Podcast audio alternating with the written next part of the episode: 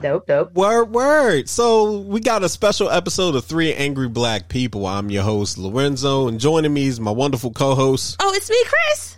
Big Rob in the house. All right, and we got two special guests. I'm very excited for y'all to actually get to listen to today because we are going to be talking about their Kickstarter project and just what they are working on. So I want to introduce. We got KD Fox in the house. Yes. All right, word. What up, fam? And one of my favorite MCs, Substantial. The substantial. Word, DMV all day. Represent. DMV all day. And we're here to talk about their awesome Kickstarter project. This is Animal Arithmetic. This is a Kickstarter that was funded in under one hour. One hour. One hour. That's how powerful it was. Right. So for all my anime fans, all my jazz hop fans, this is the podcast you tune in for. This is the episode you tune in for. all right. Like you can't say we don't bring like we when we have interviews, we try and actually mix it up. So we try to have a creative interview. We try to have uh something even when it, when it's really serious, but we always are about creativity and art. And I couldn't be more happy to have you on the show with us today. We really appreciate y'all for taking time out your busy schedule. Sorry about the, the scheduling part that was on our end, my end. I'll take No full. I'll take No full. worries. Thanks for having me. Facts. Yeah, I was amazed when, you know, this was introduced to me because I'm just learning about the project now. And so when I was going through all the stuff, it was like, my God, like this is not this is not just a project. It's not music. It's not anime. It's not me- like this is an enterprise. It is like it, it, it, it was like it was, it was like I was looking into like the foundation of like a corporation or something like that. Like hmm. as expansive as it is. So I, I'm I'm really glad that I get a chance to really talk to the both of you and really understand just all the intric- the intricacies of your project here and, and gaining a better understanding of it. Yeah, man. Katie, you want you want to jump into it? Tell them how it came to be. All Yes. right. Um, so this was an idea that started about whew, how how many years ago? I started this like seriously in 2014. So I had this idea since I was in high school, and I'm a really introverted type person. Like I've wanted to see more more stories and hear more stories about people like myself because a lot of main characters in like anime and manga, they have a very loud type personality because that's like it keeps it keeps the the reader engaged in that way where the, like their personality is the one that you focus on and it's just it's just loud. But what what if you take a person who's really not that loud kind of wants to keep to themselves and then push them in a story that's like really deep and introspective? Mm-hmm. I wanted to see how that will work out. But not only that when i was creating animal arithmetic it first started out as spoken word poetry uh, I used to do slam contests at Boston College all the time. And one of the things that I was working on for my fine arts thesis was just animal studies. Like I, I love studying animal behavior and I love to kind of relate it to how people behave. And then I created this thing called Kingdom Animalia. And then that's what evolved into animal arithmetic as you see it now. But there were a lot of like elements and steps in the process over the course of years that got the project to where it is now. And most of it were um, due to the people that i reached out to and the people that i just met along the way and learned a lot of life experiences from. Some of them were my professors. Stan was absolutely one of them. Um, lots of people man. And i also really like i use music a lot to as a catalyst for for my art because it has a lot of energy to it. It like it requires energy to move. And I mm. grabbed that from music that really hits me. And I reached out to Stan because his music was like like flooded on all of my playlists. Like I'm Yeah. like, you know, that, at, at one point, let me just like reach out to the dude and be like, "Yo, you're the bomb!" like for real. So it was the energy that yeah. really drove the project to expand to all the different areas it did. Yeah. Yeah, a little okay. about myself is that I'm uh, synesthetic. So I actually um I take energies that people people see and and process a different way and, and i process it way differently like synesthetic people can process sound as color or vice versa color as sound or look at things in patterns like numbers and stuff that's where the arithmetic comes from That is so cool. Uh, yeah. Wow, that is so cool. So so so you said that you joined sub substantial. So can you talk a little bit more about how that actually occurred like that like like that uh connection point? oh my goodness the years ago i reached out I, I don't even remember where i reached out stan what, what did i do what did I, did I like email you or something I can't remember. I just I, I just know it was uh, 2015 uh, when we connected. I just can't remember if it was like social media Yeah, or yeah.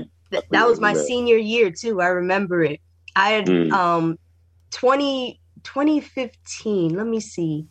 I I think I discovered I discovered um Samurai Champloo a couple years before that Ah, Mm. and then go. started looking into all of the people who were involved in the music for that and then delved even deeper Mm. into all, all of the songs that like everybody did like stan did Shing02 that whole group um and that particular genre of music i stuck with like that that lo-fi jazz hop type stuff um I, I just realized that I made better work when I when I listened to that type of music. So that became my go-to sound for the energy of animal arithmetic.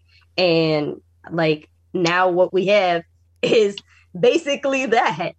Um Mm. but yeah.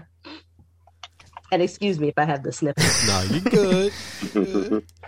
Uh, um, that was that was uh, the thing that got me about the the project was I saw that idea had actually uh, IQ. Oh gosh, I always get my eyes mixed up. I saw that IQ had posted it, and so I was like, hey, hmm. "What's this?" So then I click on it. I'm like, "Okay, we got we got anime. All right, okay, this is a manga. Okay, this looks sick." Right. And I was like, and then I'm seeing the vinyl. I was like, I was like, substantial doing the he, he, he's he's doing the vinyl. He's doing the music. Oh, this is a buy. Okay, yeah, I'm I'm I'm with this. I'm, I'm with it. And like It was this- magnetic the connection because they saw what they were dealing with. listen. One of my favorite one of my favorite things is always to hype different art that I see, whether it be like anime inspired manga or uh, we talk about Banksy. You know, I love art. Basic. So when, yeah, gosh, like, like him staying elusive is one of my favorite things. Yep. But when I saw, when I actually saw Animal Arithmetic, I was like, yo, this is really cool. And the animation is what got me. So I know this is going to be a, um, a manga, but are you focused on, um, like turning this into an anime? So like, where do you see this going? Oh, we would love to. That is Yeah, absolutely a goal, both of ours. Like to at, at the Mhm. very least get a pilot for this. Um Yeah.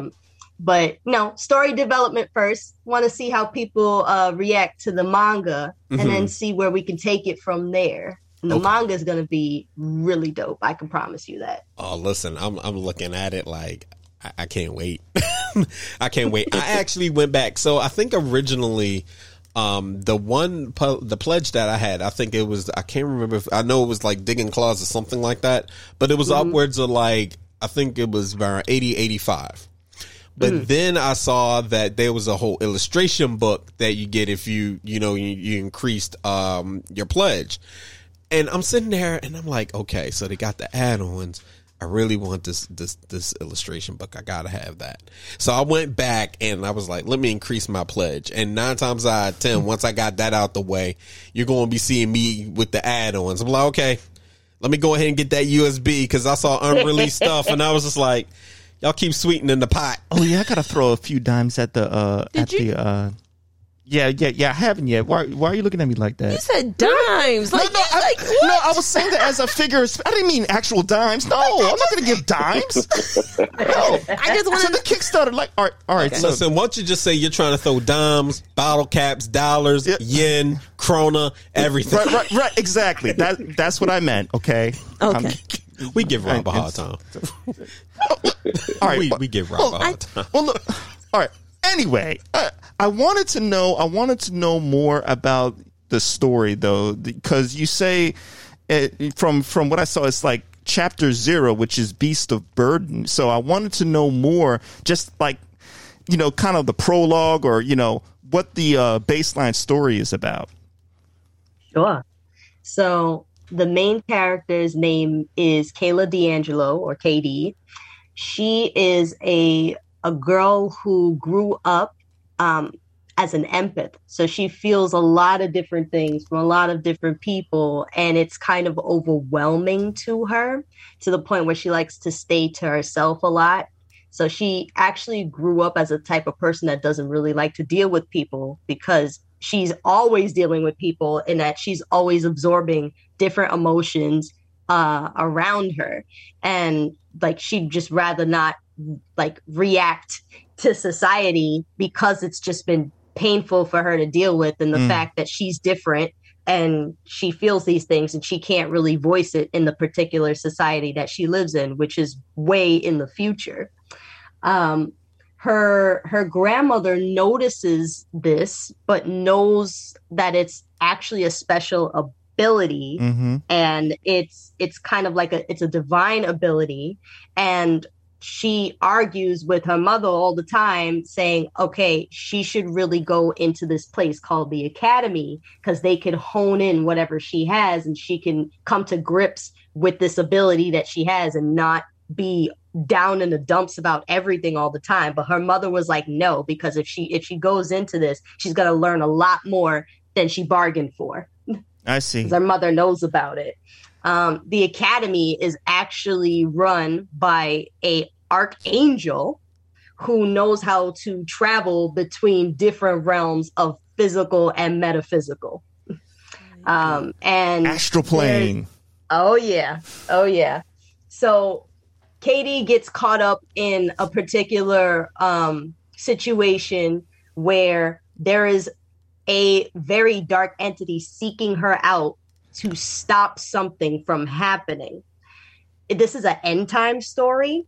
So like it's it's already it's already got the tone of oh something is going to go down because it's an end time story I see. um I, like i often like read uh revelations all the time and i'm like you know i wonder what the trumpet sound would look like and i wonder how people would react to that and So- what if yeah, yeah.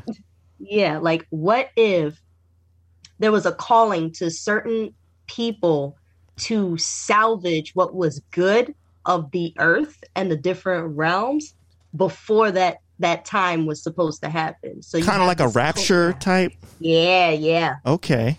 Okay. yeah That's so cool. So would I Hmm. so so the elements of the character, did you borrow a lot from yourself like in terms Hmm. of being like empathic? Was that is this character kind of you know, are they kind of hand in hand? Like how much of the character is you you would say? she is me Oh, She's- okay. she's Okay. very much me um Okay. this is this is kind of my way to speak about things that i had never really gotten a chance to speak about because society won't let me speak about it it's like i'm always kept in a pattern where i'm i know certain things i feel certain things i can't and i can't really talk about it because people opt to not talk about the serious things about what makes people people in order to be in a form of okay quote unquote Yeah. and Yeah. I wanted to make a story where it was okay to speak about those things, like make a main character that's able to be introverted, but also give you her point of perspective in life. And then other characters as well who feel the same thing, but all have different ways that they view society and the world around them. Yeah, yeah. Because emotions are seen as like, you know, dealing with emotions is seen as like a weakness in our society. Nobody wants to deal with it. Everybody has to bottle stuff down until it causes problems, you know? Not only that, That's what we're taught anyway. take take it a step further and emotions are something that let's be real. Look i'm black. Not a, i'm gonna say i come from a family where it's like if you're too emotional it's a problem. Yeah. all right. So like and- over time my fam actually like learn more about how how I work and things about me and like the, like learn to ex- like accept the, the way that I am and try to understand more about it. But nevertheless that is a struggle. Like I've often like had bouts of depression and in some cases some people see depression as laziness but it's really not it's Mm. just like an overwhelming amount of energy and feeling coming Yeah. at you th- and and you're brought in a standstill and you have to constantly fight that every day i call it spiritual battles Mhm. so that's really what animal arithmetic is it's about spiritual battles in a different light Yeah. So since you brought that up, because I was reading some of your background, what I could find, because you are very hard to uncover online, which I like. I was like, she is a mystery, and I must solve Enigma. her, but not solve her in that way, because that seems like it's disrespectful to you. Did any of your background, um, because I noticed that you have a minor in African diaspora, did any of that Mm-hmm. influence your work also? Like, did it just like help cultivate it and like make it have a deeper vibe along with your feelings and your Oh. thesis in an animal? Um, your final thesis in animal. Oh fudge! I messed up already. I'm gonna shut up and let you animal arithmetic Yeah. Well, no, you said something about animal in your thesis work. oh animal behaviors Yes, that's it. Thank you very much. I apologize. Ah, yeah, no, no, no problem. Um, yes, actually, um, one thing that I noticed when I s- like started learning about this, I already knew, but I just wanted to know more. Um, African folklore uses a lot of animal um, motifs. You got Uncle Remus stories. Mhm. You have the the African tribal stories, like Anansi the spider, all of that.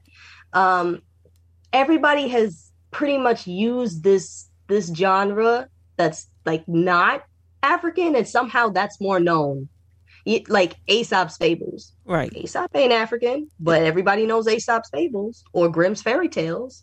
I wanted to bring bring the the thing back, literally, like just claim ownership of the story mode that we used. So Mhm. I just decided to use animals because you know, and I also gained a like I I gained a deeper understanding of why animals act the way that they are, and also when you look at how people work in a really complex way in a really complex society and you look at how animals also create their form of complexity like you'll find you'll find similarities and differences that are really interesting Mm. like there's a reason that I call myself KD Fox, and that the fox is the particular animal that I gravitated to and is the main character of the story Mhm. it's a, because I found out that female foxes are actually one very independent Mhm. and and form a more of a sisterhood um, if they can, but if not, it's because somebody or some member of the animal kingdom did something that they did not like, and they and they don't forget, and then they don't trust Mm. from then on in, and I had plenty of those experiences in my lifetime. So I kind of relate to a fox in the sense that like I'm I'm very easy trusting at first, but when you do something or when I discover something that I don't like, it is very hard for me to trust after that. I'm very wary of things that go on around me now and I pay a critical eye to them before I can decide to put my foot down and set set ground on an idea or or um, a relationship or a friendship or that. Are you by any chance Pisces? what? Nope. Why I'm a would Virgo. you? Uh, exactly. Virgo? See, hold on. He just did something that I normally did, What? and I was waiting to like hear more of you because I'm like, well, what? She's empathic, but she's super funny. She's very organized. She's very goal driven. And I was. He just like, are you a Pisces? No, like she might have Pisces somewhere in like her fourth or fifth house, but she's definitely given very Virgo, very Gemini energy. Okay, she's, you know more, Mercurian a little bit more about it than I do. Okay, I, I I don't pretend to be some zodiac master. I was just. Rob, I'm gonna throw you a lifeboat here because I just see I wasn't this. trying to. Oh, I just see. I just see. I just see this going, just going some kind of way. But I absolutely love that response, and I absolutely get it, especially Mm. with like when you said I'm an empath automatically, and the fox, and I was like, well, foxes are super solitary unless they're like finding food or like having sex. They're like they're like leave us alone. Don't we see what you're doing? Yeah. So no, but um, It's not a personality that society easily accepts. uh, e- even as I go to just my normal nine to five day job, like Mhm. I like I realize how hard it is to to understand or accept a personality that is very introverted and not extroverted, even if the extroversion is forced. Like it, I noticed that in a lot of different different areas of of life, to be quite honest. And you know, like I just wanted to make a story with really dope people who Yes. know what they're doing Yes. with their craft Yes. um, that can invoke um, emotions and also give this this uh, opportunity for people who are like myself to have a voice yes. you know and and create dope stuff while we're doing it so yeah I get it. I just want to say that I think our society has did this weird 180 over the last 10 years where I've seen more people bash extroverts and I'm a I'm a full extrovert. I'm 120% extroverted and it's natural. It's not like forced. It's natural. And then I I have a lot of introverted friends and it's like this weird thing going on in society right now where I'm like lot, there's everyone's okay saying they're extroverted, but I'm like, are you truly extroverted? Because I'm like, most extroverts are very deep, very loyal, very like, you know, very Right. methodical, and they, you know, and everyone's like, I'm an extrovert. I'm like, no, you're just an asshole. No, you're an ex- you're, Yeah, you're yeah, an yeah. introvert. And but I'm like, it's just it's very interesting. But I want to shut up and let you talk. But go ahead.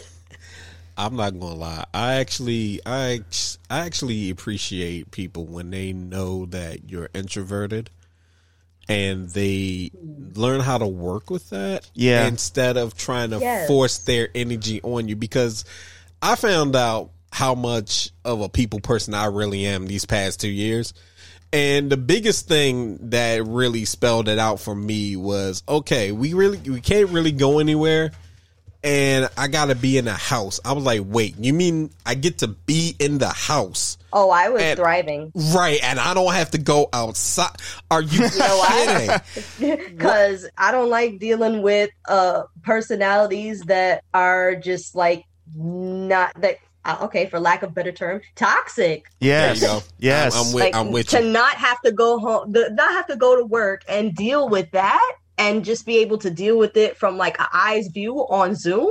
That was great to me because th- that's the thing that affects me the most. It's like, all right, when when people like, I, I look, everybody's entitled to be whoever in the world they feel like they want to be. Mhm. That is that is not on me to say that people should change the way that they act because of because of a certain population. No, but it's just nice to be able to work around a, a different type of personality. If I make that effort every day, like I'm sure most of you do, with with different personalities, then you know it should be reciprocated, but it's not. Hmm One, yeah, one one thing I learned because my wife is pretty in, introverted. When you're dealing with somebody like that, you never want to push an introvert through a door. You open the door and and, and invite them in, and they may go in, and they may and and they may not. But if you push, then that is only going to further withdraw them because nobody likes to be put in that scenario, especially an introvert where they feel uncomfortable with the situation. So I've learned not, you know, I've learned to not always, you know, say, "Hey, come on, do this, do that," you know, you know, just, you know, bring it to them, provide it to them, let them let them feel themselves around and make their own decision. Oh, I'm so evil. I, I, that's how I have friends. Because I, I'm not going to let an introvert wait. Because an introvert will never befriend you if you don't stick on them. But you have to pick and choose your battles is what is what I'm saying. do? Sometimes That's yes. also true. Oh, yes. gosh. Yes, because I'm sometimes so evil. like you know sometimes you know you know people it depends on what you're talking Let's about get back to the interview. yeah Energy. yeah i'm sorry So, so um, the one of the things that I love about this is, and you uh, you mentioned the anime Samurai Champloo, so that is a, a favorite. Like I'm just now transparency. I'm just now watching Cowboy Bebop. I've seen Cowboy Bebop in spurts. This, hey, listen, I was watching on Adult Swim, but never like caught it from the first episode, watch it all the way through. So Samurai Champloo was the one that I actually gravitated towards a lot because one, hip hop hit, and then two, um, it, you know, I was I was just enamored. I was like, oh, this is dope. So thinking about animal arithmetic, and then like you link it with substantial. So I mm-hmm. like for both of you, what going into this, and especially thinking about the music. I know for you, Katie, it was well, you would listen to Stan's music all the time. So saying when you were mm-hmm. approached about this project, what mm-hmm. was the mindset like? Like, was it like, hey, you know what? I really want to do something like kind of like Samurai Champloo, or hey, you know what? I'm a producer. Let me really think about this project and go for that. So, did it end up being like we're going to do jazz hop, or did you have to really think about it? And did it? How did it come together? Yeah, so um, from the production side, for me, it, I wouldn't say it was so much me kind of looking at um, how things were done with um, Samurai Champloo, but more so, um, a lot of times, uh, how can I put it? I feel like when people people who find me oftentimes find me through Nujabes. So um, so I think um, for a lot of people, they see him kind of as my genesis, right? Like Mm. that's how I started. Uh, when in actuality, by the time I linked with him, I was like 19 or 20, but I had been writing music like since I was 10 years old. I made my first demo when I was like 14 or 15. Was in talks with like uh, made multiple major labels um, before I even met Nujabes. So, um, so I literally, when I was maybe like 15 or 16 years old, when I first started making beats and was heavy into anime, like I had a, a, a moment watching an anime where I, um, I heard a piece of music in um, Ghost in a Shell and um, and then talked to my friend was like, dude, like we got to find a way to sample this, right? And like, and my and to my friend that was foreign, he was like, wait, you, you're gonna sample music from like this cartoon? I was like, it's anime. That's another conversation. I need your help, right. you know. I need your help. Let's figure this out. And like, and for my friend that was foreign, because you know most people we were just sampling old like jazz, soul, and R and B records most of the time um, and occasionally like classical and other like world music, and but like never something from an anime per se, right? And so in that moment when I made that first beat, and then I started making uh, like experimenting with production that didn't necessarily sound like what all of my homies was doing at different times. Um, you know, I've really after talking to someone who was a bit older, they was like, "Man, this almost feels like cinematic." Um, and um, and so I had the idea when I was like maybe 16 years old, before there was Samurai Champloo, before there was any of this stuff. I was like, man, a dream of mine someday would be able to do music for stuff like this. And there was nothing I had seen at the time that really kind of let me know that was a possible thing. But I knew I was sampling the stuff, so I'm like, if I'm making music based on this stuff, at some point in time, someone's going to have this type of music in this type of stuff.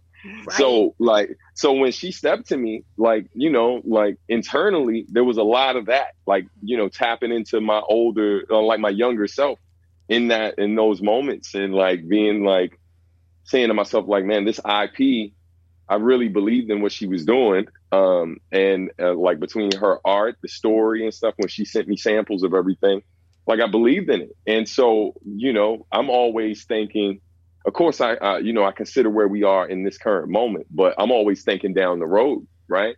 And and you know, and I've seen what these other shows and other uh, whether we're talking about the video game world and what they've done with music and how dope the music is, but how oftentimes, you know, the music might play a major part in the um in the uh the the, the story and this that and the third, but oftentimes the music isn't marketed a certain way to the Mhm. public.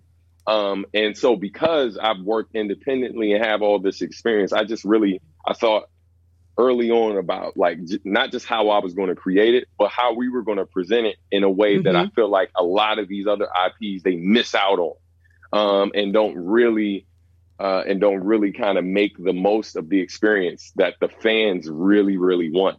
Um, and so you know, so that's why like you know I talked to Katie about um, you know, not only what I was going to do on my end and and trying to have like the the, the space to kind of sonically take it a certain place. I, you know, we were meeting up constantly. I'm sharing the different things, um, different ideas and stuff. Sometimes you Mhm. know we're on the same page. Other times it's like back to the drawing board until we started to find a direction Right. for it. We learn from Um, each other. Right. Okay, that. yeah. I love So- that. I was yeah. And then Go and, and also like bringing in, um, you know, when we start talking about the idea of having voice actors saying some of the stuff Yeah. from the from the manga and being able to use that in the music before it was even before it even becomes an anime. You know what I mean? Um, so just like so many different things that I really felt like um, set this apart from. Yeah, we. It's easy to say there are things that are similar, but I think there are things that we're putting in place from the onset that a lot of these other IPs did not consider before it even was presented to the um, to the the public. Act. And So Yeah. so some of that is us learning from watching these other folks. Um, and then some of that is like, you know, just just ideas that we had that really kind of make us who we are. And like I said, man, Mhm. I've been it's like I've been waiting for this moment since I was 15 or 16 years old. So like now that it's here, you know, um, There's you a know, I'm synergy. excited, man.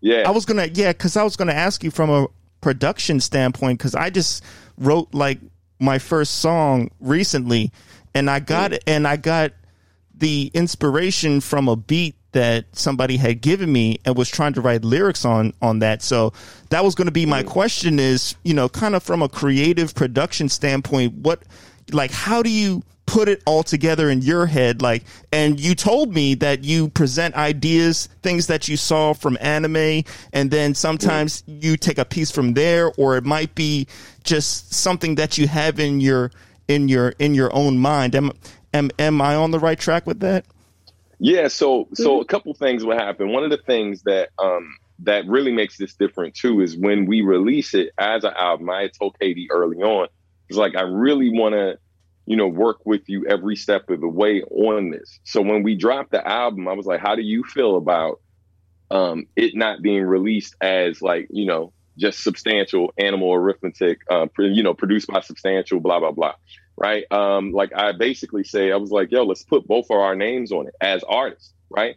Because Mhm. this music is inspired by what you created. So you're the co-writer of the music to a certain extent. okay And then especially when we when we started to bring in the voice actors who were literally um, bringing to life her words, right? Like, um, and as you uh, as she said, uh, this stuff uh, like spawned from poetry she created. So now we have her actual words mm-hmm. um, being um, like incorporated into these songs. And then the other thing is like after um, reading over a lot of the stuff and looking at the imagery, I would uh, make beats that I felt like kind of um, I would make beats that were inspired by what I was seeing and what I was reading. But then, as um, you know, I would present the stuff to her. I was like, "Hey, like rather than me naming these tracks, like I want you to take time, uh, like find the ones that you feel like work, come up with name like name these tracks right? Like based on what's happening in the story and what are key moments you think these things fit like rather than me making those decisions Mm-hmm. like you know this is a partnership. We're collaborating. So i'm gonna make it like based on this overall feeling i'm getting from the stuff. But i want you to decide where it goes right? Like who whose team And this is why I love Stan. Yeah. different parts of the brain. Yeah. right. Yeah, yeah man. So functioning like as one. yeah. Yeah, man, giving each other that space and stuff to like, and trying to make it a comfortable space. Like, you know, not. Um, I think I think the the biggest thing that like we you know we would talk about like uh, and would come back to oftentimes because a lot of times when we're doing this and because I value the collaboration so much, you know, Mhm. even though like I may have been the person uh, kind of leading the music, um, you know, there will be opportunities to bring other people in and stuff. So like there will be moments sometimes where it's just trying to find the right folks, like because again, Right. like we all love like like for instance, there's a ridiculous amount of musicians I know who I could bring into this, right? And the same thing uh, with Katie Fox, where she's a, a fan of so many different folks. And of course, in an ideal world, we bring everyone in. But the one thing I would keep coming back to is somebody who's just like her, who has spent a lot of time in these spaces, these anime conventions, and like Mm-hmm. uh, and also people who are fans of that type of content, but also are equally amazing musicians. So one of the things we would talk about over and over again is just like, yo, it's uh, it's going to be key to bring in not just people who can play on this music or people we're fans of, but like people who are going to like kind of see the big picture. Mm. And when this Exactly. becomes and when this becomes a thing, like because it's becoming a thing. like it's Yeah. already a thing. Yeah, but yeah. It's about to become a much bigger thing. And so considering like one of the things I told said early on, I'm like, we know some amazing producers, but let's let's be ahead of the curve. Let's not bring in too many folks, especially folks who who oftentimes sample stuff that isn't cleared. Because the bigger this Right. becomes, that's going to be a problem. Yeah. It's the it's, it's part of the reason why like Samurai Chomp Chomp Blue isn't all over your streaming networks, right? Like so we can all stream it whenever we want. A lot of that stuff isn't cleared. You see what I'm saying? So Yeah. like, yeah, it's in the TV show, this, that, and the third, but like if they're also pushing that music too heavy, no samples come back. Oh, to haunt you them. right. You're You see what I'm right. saying? Yeah. So- he's, so he's got a point. Yo, so these are things that I considered when making this. I was making sure that like it was a combination of me sampling from things I actually had legal permission to do. I got literal I have the literal receipts, right? And Right. then we brought um, live musicians as well to to um, play on some of the stuff, even when I was chopping uh, uh, chopping up samples. So there was just a lot, man. Probably far more than people will ever realize in terms of like thinking about the actual creation first and foremost, and then thinking down the road like how to market this. And so, um, It's a lot know, of different and- pieces. yeah, man, yeah, and a Mhm. lot of these companies because because I've had the pleasure of working with different video game IPs. Like I see them miss the mark, man. Like I see them miss the mark over and over again in terms of how to present this music, and oftentimes it's just kind of presented like dressing, right? Like here's the dressing on the side. All right, you're done with it. Okay, you put it back, and then Yeah. we just kind of never go back to it, and it's so much Yeah. uh, on the game. ba- yeah, basically what I see happening now is like they they're trying because they're seeing Mm-hmm. the resurgence of a whole bunch of like collectors item type stuff pop up. So they're trying Mhm. to push it out on on that spin. But Mhm. it like they're still missing the mark because you Mm-hmm. had to have kind of done it from day one in a specific way. Like yeah, yeah, it's it, it's it's nice when you like release this like oh I don't know 40th anniversary edition of blah blah blah blah blah, Uh, but Mhm. that's all you're gonna get out of it. They're not even yeah. like you, you know what I mean. Like that's it. That's a one time thing. It just that's it. Yeah. Yeah, for sure. I And so we're just making sure that out the gate, like from the inception of all of this, right? Like we're we're not waiting for uh, waiting for animal arithmetic to blow up as a manga Mhm. to then would start taking taking other aspects of the IP serious, right? Right. Like so you Mhm. know we we're having real conversations and making real plans about how to properly like promote um, this. I mean, hell, man, we're already booked for our first panel for Animal Arithmetic for Animal uh, Anime NYC. So like, Yep. You know, and being able to do the panel, talk about the manga, and also talk about the music and all of these things before it even kind of bec- uh, before it's officially a classic and a thing that like uh like a, a milestone or moment that people remember. So like so putting these things in place because listen man i've been in this biz over 20 plus years. Mhm. so i've seen it i've seen it happen enough to know that this is going to happen. So let's let's go ahead and prepare Mhm. and be ready. You know what I mean? As opposed Right. to it happens and then we're scrambling trying to figure it out so we can make the most of these opportunities before we miss it. And so many of these companies miss it over and over again, man. And Right. so yeah, so there's a lot that goes into the creation, but I'm at a point that I enjoy making music, but I also I very much enjoy figuring out like the marketing and all of this other stuff. That's what my company does um, for a lot of different creatives. So for that, for me, that's another that's another form of creativity and another thing that like I enjoy as much as I enjoy um, the the creation process. You know, just That's figuring that it's all a puzzle. You know, so yeah. yeah, man. I was going to say I see it more as like I think companies look at it like like you said the dressing, but I'm like I see the music for your product as more of the salt, and you need salt in, in anything. Like you need it in cupcakes, Yeah. you need it in food, and too much salt, you're Yeah. like, oh, this is salty. Uh. But I think y'all have the perfect amount of salt that's going to be like give everyone that energy because it's so beautiful. But I had two quick questions, nothing to do with this because I'm a weirdo. Um, so both of y'all, for Katie Fox, you mentioned that you used to do slam poetry, and for Substantial, because I'm a weirdo and I was like researching you, you used to do battle rap. I would like to know Yeah. what Katie. for Katie Fox, one of your favorite um, slam poetries you did. if you did pu- uh, perform them publicly, and for um, substantial, one of your favorite battle raps that you did, um, if you Mm. remember. Yeah, Ooh, for Stan, sure. you want to go first? Oh man, listen, I, I know exactly which one. So uh the the song on my first album uh called Call It What You Want To, which is a long battle verse. It's just a long battle verse. It's actually um it's actually something that I wrote because occasionally I would get in battles where it was strictly freestyle, and then occasionally you get in battles where they were okay with writtens or freestyle. And so if I ever got in one where someone was definitely kicking a written rhyme, that that particular verse Done. that was like the end end all. I spit that verse. It's a rap. Mhm. Done. right. A literal rap, right? Like, uh, and so, um, and yeah, I mean, you know, shout out to my man PackFM uh, from QN5 Music. We got a long, a long story history. That's my brother from another mother. But one of the times we had to battle each other, uh, he kicked a, a written in that particular round. I got them to drop the beat. Um, this was like '99, maybe '98, something like that. Um, and man, I got them to drop the beat. And this was before acapella battle battles were a thing. This is the norm now. Mm. But that was a staple for me in the late the 90s to early 2000s. That's literally how I would win a lot of battles. I would tell them to cut the beat and go Pre-URL. Yeah, yeah, like literally. You know what Yeah. I mean? This is no sites. This ain't me trying to be like, yo, give me my flowers. Like this is what I used to do. If you if you were there, you were there. You knew. So um because my voice, like my voice has been like, you know, what set me apart, like since earlier in my career.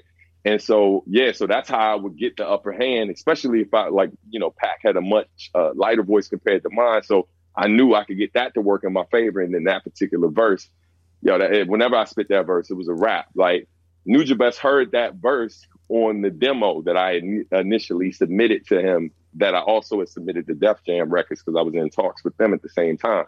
And um, and yeah, man, that particular track, he's like, oh my god, he loves that, that track.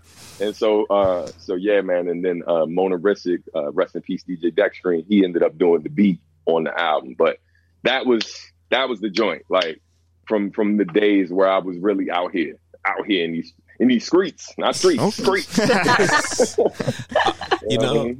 as a side note, because um, PackFM and like QN5, like when I was, put, I forgot how I got on the QN5, but I'm gonna attribute that to UndergroundHipHop.com, uh, which put Yeah, me wow. on to so many artists. But I remember getting Pack FM's album, and he had you on the song, which was one of my favorites, and I love the exchange between you and him. That was up close and personal and it's the Oh, yeah. most it's the most hilarious song Yeah. like literally and it's hard and i can and now that you're um and just telling us giving us that little background it makes Yeah. so much more sense because it was night and day on that but you two were Mm-hmm. playing off so much on each other with the verses and it Yeah. and the whole entire time I'm thinking like, oh my gosh, I would love to see this. Like imagine now like skits. I would Yeah. love to see that as a skit because Man. the energy you two have on the song is one of my favorites. I, I kid you not. And shout out Appreciate to Pack FM, QN5, Tone Deaf. Uh, so many dope music uh, artists and music that came from Man. QN5 and just woo, Appreciate like, it, man. man. Salute to my brothers, man. Like those dudes. I mean, you know, I mean, I love them dudes, man. Uh, uh was it Pac recently sent me a picture? It's crazy that we're dads now, right? Like he recently sent me a picture of his Uh-huh. oldest daughter with with our boy Tonedeff, like literally holding the book that I wrote that came out earlier this year. Uh, holding the he was reading to he was reading a book that I wrote to Pac's daughter, and then Pac sent it to me, and I'm just like, yo, our lives, bro. Oh. Like to think where we came from, man, and the type of dudes we were, and that particular song, like we were just always thinking outside the box, man. That song was a it was a, a love joint, right? Like it's Yeah. the the the uh the uh quintessential like girl track on the album, right? Like kind of holler, right? Um, but because we were battle rappers, like how can we take this song that is about like trying to um, impress a certain young lady, and then we just turned it into some battle stuff, like just basically dissing each other, shitting on each other, trying to trying to uh, you know make the other one look bad uh, to the lady. So like, yeah, man, just so many good times, man. And shout out to them dudes just for being like groundbreaking artists who definitely don't get the the respect. Like QN5, what we did with QN5, like led by Tone and the work that Pat put in. Shout out to Session, um, you know, Cunning Linguist, um, and so many other dope artists that we were affiliated with, man. But like the whole like, you know, when when hip hop became a thing on the internet, um, you know, QN5 was was there. Like when you look at what Boot Camp Clik had with their chat room and how big that was at that particular time, and then what Okayplayer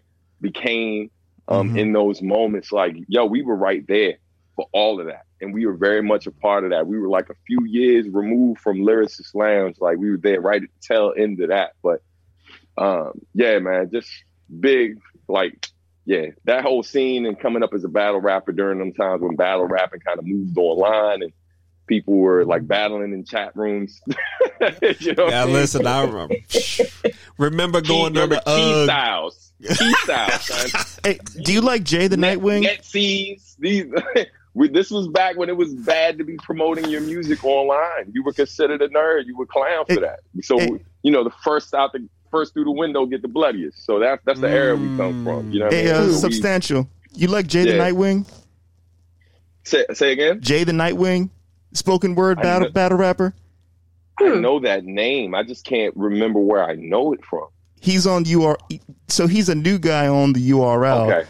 I didn't know if I, I didn't know if you knew the circuit like that. I was just taking a shot in the dark just to see if you knew. him. Yeah, man, I know I'm, I'm familiar with a few of the artists um, in there. Man, my homeboy Cash, uh, who I shout out on if I was a mic, um, he he's way more familiar. Um, but like the dude who I always remember is um, I think his name Av. Um, Oh yeah, uh, yeah, yeah. Straight yeah. like that. He from yeah, he from uh, Virginia. Like uh, uh, that dude I always remember because he's actually the brother of a dude I used to teach with. He Oh, was like, "Yo, my brother, nice." And then I saw him on URL, like, "Yo," That's they look funny. alike, and I was like, "Yo, that's crazy." that but, is uh, funny. But anyway, JD, um, what was your your Yeah, your yeah.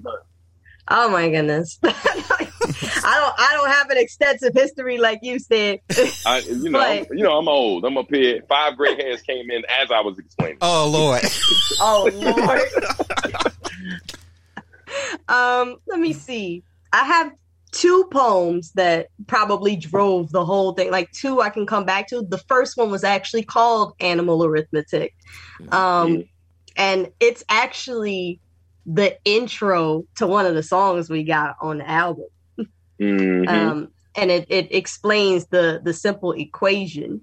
Uh, so that's that's a thing that the main character always says. Like Katie is always saying, "It's a simple equation," and then proceeds to tell you why it is not. right. Like one of those type stuff. So uh, that was that was a poem called Animal Arithmetic. It's it goes. It's a simple equation. You see, there is something animal scraping against a box. We put it there and sealed the box in attempt to drown out the noise that haunts us. No air, no sound. It's our mantra. But an animal has a mantra too.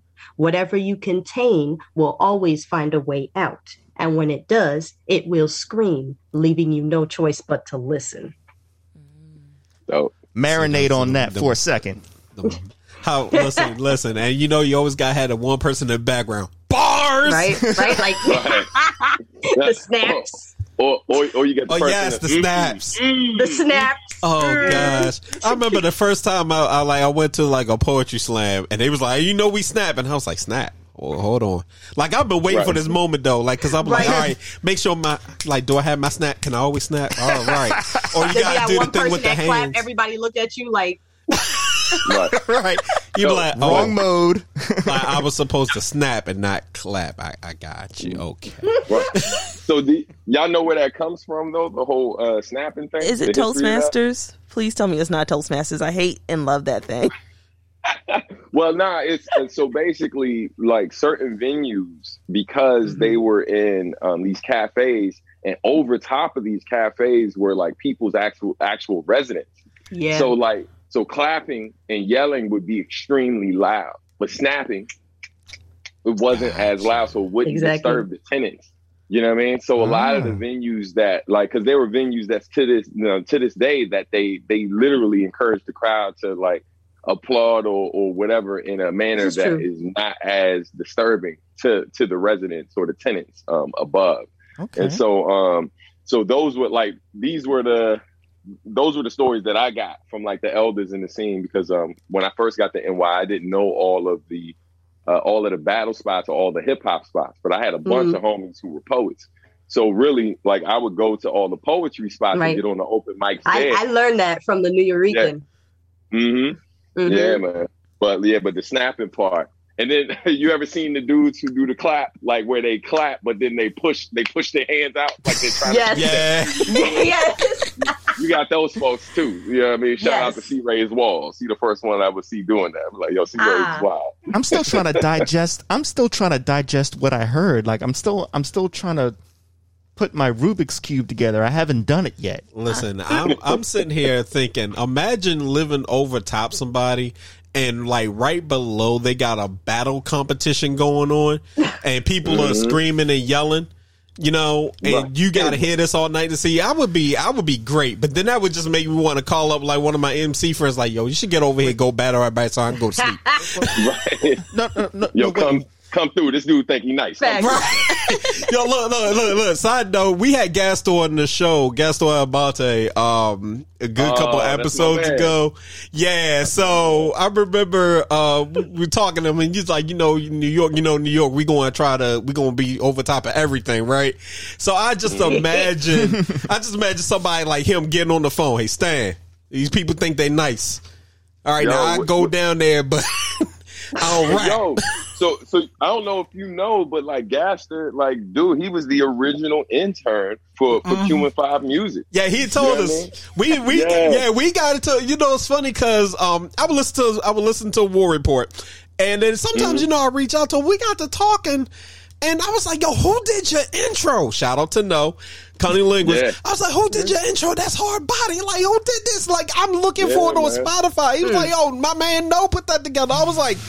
What? So we having this whole man. conversation like, yeah, QN5 some stage. I was like, hey yo, Crazy. I knew there was a reason to like this dude. Yeah, man, just watching watching him blow start uh, like you know watching him with the stand up stuff has been just amazing, and it's just like, but again, man, that's it's one of those things. So we we did something. There's an author right now who just uh uh finished penning um a, a book about bust. Uh, not um pardon me, if I say bust about uh about our brother Pumpkinhead PH um, who passed away. And Busta Rhyme does the uh, forward, and so so that's coming out soon. Pre-orders are already happening. Um, it's called Rock Rock On, and Oh, then yeah, drop that he's link. also yeah, man. But he's also working on a book about QN5 as well Hmm. because of stuff because of stuff like that. Like people don't understand like how like how much of a role like that QN5 played in underground hip hop like early on and how Mm. many things that we did. I mean, to the point, man, there was a uh, college course that literally when it, it talked about like um, the music industry and the internet and hip hop in particular. And one of the songs that people like, one of the, the songs that they made them study in that course was a song done by Pack and Tone about Napster when Napster first became a thing because again, Hmm. dudes were so ahead because literally what QN5 meant was to be five steps ahead. Right, Quintess- uh, Mm. quintessential nihilism is what it will break down into, which meant to be five steps ahead. Mm. And so, the disadvantage that people don't often talk about when you're a thought leader, when you're when you're people who oftentimes are thinking ahead of the curve and thinking all of this stuff, you'll do something, and at that time, there's not enough people present to Mhm. really care, right? Or to make enough noise. So so the world doesn't realize that so many of these things that are happening are literally connected to things that you did. Because a good amount of us went on to consult. My man Mecca, when you look on Busta Rhymes page and he's in the studio, Mhm. you see Mecca, like Mecca from QN5 Music is in almost every other one of these videos. Like with Busta and all of that. Like he co A and R Busta Rhymes last album. This dude's on the E Fam album. He's like on our stuff. Like he was a part of QN5. You know what I mean? And so all of us have played like these major roles like behind the scenes and helped so many influential people or inspired so many of these folks who ultimately went on to do these things. And, you know, we're just kind of like a asterisk, no pun intended, because that was what the QN5 mixtapes were called. But that's that, like, you know, it, it's crazy, man. Like, you know, I'm I'm just glad that at this point I still get to to you know still get to make the music I love. I get to meet people like KD and do amazing work and all of this stuff 20 plus years after the fact. You know what I mean? So, you know, it, it's dope to still be around. It's You know all what I mean? The old, guy, connected. the old guy's still out here. I got two more questions, um, but one of them I want to loop back to Busta Rhymes because you mentioned him three times. And on your and don't worry, Katie, I got a que- I got two questions for you, and I promise I won't. If I don't Oh, get to don't it- worry. I'm having a ball listening. All right. Um, so you mentioned Busta Rhymes twice, and then on the Your Soul Shall Network, you had like you did some music, and then you did some interviews, and you mentioned ageism and rap, talking about Busta Rhymes' last album might be his best album. So recently mm. on the on the podcast, we talked about ageism and lingo because Rob does not mm. like using the word bro. So mm. yeah, yeah, yeah. Because it just, it, I don't know what it is. Like every time, like it just, it's it sticks out. Like it irritates me. So I just mm-hmm. wanted to know your thoughts and opinions on ageism and using lingo for yourself in general. I just wanted to hear that. Yeah. Well, yeah, man. What words? You know, uh, it's funny. Like you know, the the the old line that everyone has said at some point in time, regardless how corny it sounds, is sticks and stones may break bones. Like, but words will never hurt me, right? Mhm. And but the words got power. Words got They do. power. And so, uh, I mean, hell, man. You know, I'm I'm a writer. You know what I mean? So like Mhm. for me, um, certain slang, you know, and certain things that we like. For example, if I call you sis, if I call you sis, like when me and Katie we were just talking about forth, that. Go ahead. Like Hey. when I call when I call her sis, like I view her like a little sister. You see what I'm saying? Like she a grown woman, but you know because you you know I'm older, I view her like my little sister. You know what I mean? Little Right. sister I never had. That is so like funny. so I refer to her as sis. So there's real meaning behind me saying that. but if you so were to call any- somebody so sis, anyone- yeah, Yeah. Call somebody say- else that you don't have that. So like literally man when i get hit up and people people reach out to me and as i go to reply to them like when i don't know them it's usually just peace like with no with no like bro fam son Right. blah blah blah Oh, oh, nothing it's okay. just peace because i don't know you right, right. right Mhm. but then if it's but then if it's the homie someone i got like history with blah blah blah is usually bro right Mhm. um, and then like if they somebody I got uh like history with, but we ain't as tight, but they still like they close enough to the inner circle, it's fam. You know what I mean? fam. So so there, there's levels. There's levels, right? Okay. And, um, I mean, man, listen, you know, and this is going to sound, uh, yeah, like I'm gonna I'm gonna stop right there because sometimes I say too much. So I'm gonna stop. Yeah, go ahead. If I say something, y'all gonna have a whole episode about what I said. Oh Lord, have you know Oh, what? he you knows- know what? he knows us too piggyback well. Off of that, I'll piggyback off of that though. But Okay. I like just like Stan, but in in my case, I use fam across the board because you know just just because um what- Because you're from New York, because I'm from New York. You right, not wrong. Fam. Yeah, I just use fam. Um, Right. uh, no, but also I have friends who also have they go by different pronouns. So Yeah. fam is all across the board. That's an all inclusive Safe. term that you could call. Right. Yeah. I'm with you on that. Uh, yeah. It's all that- good, I just got into bro. the habit of doing that. Yeah. But I don't know about bro though. Yeah. unless And- and- unless you and then- close. And then Pete, like I don't like, and then if you older than me, I don't call you like e- if we are like if you older than me and then I don't know you, right? Like I will call I will call elders who I respect, like who um who are men that much not that much older than me, right? Like I'll refer to them as brother. You know what I mean? Like on some like you know. Uh, it, it's wild. Like I don't I, like. I never call them bro. Like it. Like there's some other brothers who I know. Unless you're older than me and we're connected, then I'll call you bro. But like, but if it's a person I don't know that well, but there's someone I respect in the community and stuff like that, And I'm like, brother, I appreciate your time. I appreciate you what you do. Blah blah blah. I'll address Yeah. them like that. You know what I mean? They don't get they don't get the short bro, but bro feels bro feels a bit personal. you know what I mean? Even though Right. brothers, Okay. like, Right. All right, that makes me feel better. Yeah, I just know they're from a I know they're from a certain era. where like brother was the common uh, term used among certain people in that particular community. Because I also because where you are plays a where you are right like uh the different language that we use Yeah. means different things in different spaces like yo in the dmv this was the thing i was about to say that i wasn't but i'm if i could be here um Right. oh my bad i don't know if we can curse or not but my Yeah, bad you can. We Uh, curse on the show all the time. Yeah. Yeah. all right, cool, cool. So, like the thing I was about to say, right? Like when I first moved back to the DMV, when I left the DMV, um, the common slang that we used was Joe, right? Like everybody was Joe, like average Joe, right? What up, Joe? Blah blah blah. Um, but when I moved back, um, in like 2007, it switched from Joe to Mo. Everybody was Mo, and like when I first got back, a couple of the homies they would say it, and they were um like people would hear me say Joe. I'm like, man, nobody say that no more. And it was like you know people say, and then and someone was like, yo, people say Mo, and it took me a minute Oh. because there was a brief moment. There was a brief moment, right, where Mo, when I was in New York, I would hear some dudes call people um call people Mo, but it was short for homo, and so It I was was. like, yeah, I wow. was about to say, like, don't play that in New York. right. Uh, yeah. Let's So, just not go I- there.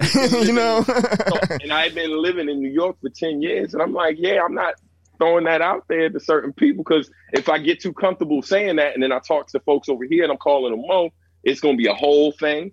it's going to Yeah. be very Di- uncomfortable. dice roll. So, so again, so again, like understanding the power of words based on setting yes. and who you're interacting. with. There's so many intricacies, man. Like, you know, I mean, listen, writers in general do not get enough credit because yo, like you, you That's a got you gotta you gotta know your audience in some cases. Then you gotta mm-hmm. think about the fact that like this is going to reach more potentially reach more than your audience and then you might be making something that's very intimate that's only really speaking to certain people but then you got to consider you still got to consider You still gotta what's consider gonna happen yeah. when everybody else too. war. right Mhm. right and so and then you got to understand like at this particular moment these words might not be a big deal but like decades from now like man this stuff that's on my first album that i would absolutely never say in my music nowadays right? And it's not and it's not so much that um like it, it's you you got to understand the context of the time that you were in right? Because Right. there were certain things that were just i was saying it just to, to offend the person who the thing was directed at. I didn't necessarily have a Right. problem with a whole group of people but nowadays it will be taken as oh i got a problem with the Every, whole every, group Yeah, yeah. everything is personalized now. Yeah. People take And- things personally Yeah, yeah. very Right. easily now. yeah. right? They run and with it's it. like, yeah, man, for sure. Like that's, I mean, I don't say the N word in my music no more. I mean, listen, trust you, you'll be a couple of N words just hanging out with me though. Like, you Right, know? right. I mean, But, but, but, but in my music, you know what I mean? In my music, I stop because a good amount of my audience, depending on what country I go, they, Mm. they don't look like me. And they ain't from the same background as me right. So and they I might don't make them feel uncomfortable. comfortable them rapping those words with me because it's like you ain't lived through my experience or the experience of my community. Therefore, it's not okay for you to say. Yeah. You know what I mean? And so, like, right. And there are people who will who will challenge that, this, that, and the third. But like, I feel like they're reaching because every because listen, you do it, we all do it. You will sit up there and talk shit about a family member all day. But if someone who ain't a part of that family come along and say the same shit, you Right. got a problem. Then you got a problem. You got Yeah, a problem. Yeah, yeah. Hey, what you not about to do? Right. It's Right. not even words. It's called a black eye. right, right. Exactly. Right. They- they In more hate. ways than one. You know what I'm Yeah. Saying? What's Yeah, up, you Nick? So, You don't even get the pause. You don't even get Right. that. Just Nope. yeah. Mm-mm. So so every community has that particular thing. So I mean, there's a lot of different things that kind of led me to being more conscious of the words that I use in my music and what subject matter I'll deal with and what I want. Um, you know, and I mean a big part of that was putting the album out through a Japanese label and then them doing spell check on my lyrics, which literally changing the spelling of particular words changes the meaning. Mm. Right? Like Yeah. so Yeah. so so they spell check the joint, and this was back when I used to say the N word a lot in my rhymes. And so it changed it to the proper spelling Oof. of the word. And that was and literally for years you find an old copy of any of my stuff. That's how it's spelled in the joint. And so and when and because they themselves weren't like you know, from where I was from. When I'm out there touring the record, because when Nujabes was touring, he like he might DJ and play my songs, but he's not the one who said it, so he didn't have to deal with Right. the consequences of that mistake. Like when I was out in the world, I literally every city I stepped foot in and I was selling the record, I had to address it everywhere I went. So like, yeah, man, words, dude. Like, I- Did it trust me, I- autocorrect you- you- to Niger? No, Hysterical. because because it was two, it was two it was two G's. So it, it was it was Okay. nigger nigger hard R. Oh, okay. Hard R. Yeah, that that's what I was going to Not say. Niger. And on top of all that, you got delivery on top of that too, because your Yeah. delivery can sink you just as much as what you said. You know, depending on how you say things. Absolutely, tone, Yeah. tone. Yeah, your yeah. tone, man. So many factors that go into it. It, is- it's a Mhm. lot. It, it's, it's, It's a lot, bro. It's a lot. Man, s- salute to anyone brave enough, anyone brave enough to write down a thought and put it into the world to be Facts. scrutinized by the world. Mm. And, and and and salute to anyone bold enough just to speak on Yeah. on any type of stage. Because yo, like I I think especially it was hard before, but in this day and age and climate we're in, look, man, it, it's harder than it's ever been. Everybody Man, ready to cancel you. Yeah. Man, That's yo, why. That's Right. that's what it is. It's that cancel culture going around. Can't stand it. Yeah. And look, and man, and look, and I'm not, and I'm not one that you know that's out here like, yo, it's a problem, blah blah blah, because it always existed, right? It's just, Yeah. it's just amplified right now. Yeah, and yeah. the biggest issue I have is I just feel like, and I'm gonna, I'm gonna be extremely frank. I just feel like if you're if you're out here and you're existing under a private account and there is no content that you put out in the world that really kind of lets anyone know who you really are, right? You, those people, I feel like have they don't get the right to say shit. Well, Like, thank you. Thank I you for letting me know that.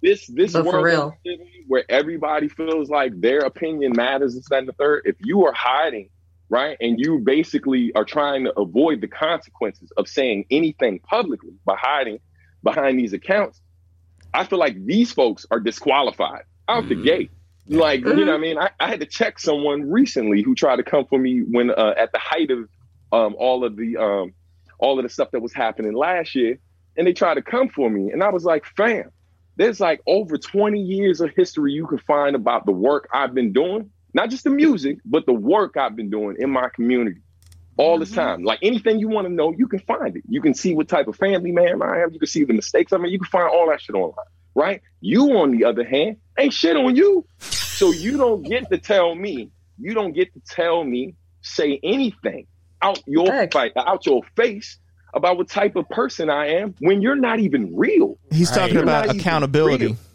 Yeah, bro. That's what it is. Because the thing is, it's like, yo, you trying to, because there's no evidence that all of this righteous shit you're talking that you live it. But like, You but there's plenty of evidence of me. There's plenty of evidence for me. Now, and I ain't talking about albums. I'm talking about works I've done in in a variety of scu- uh, schools, thousands of kids. He's literally talking about him being a daggone person. Right. Right. No, no, no. I Yeah. For real. So, so, So come at me, bro.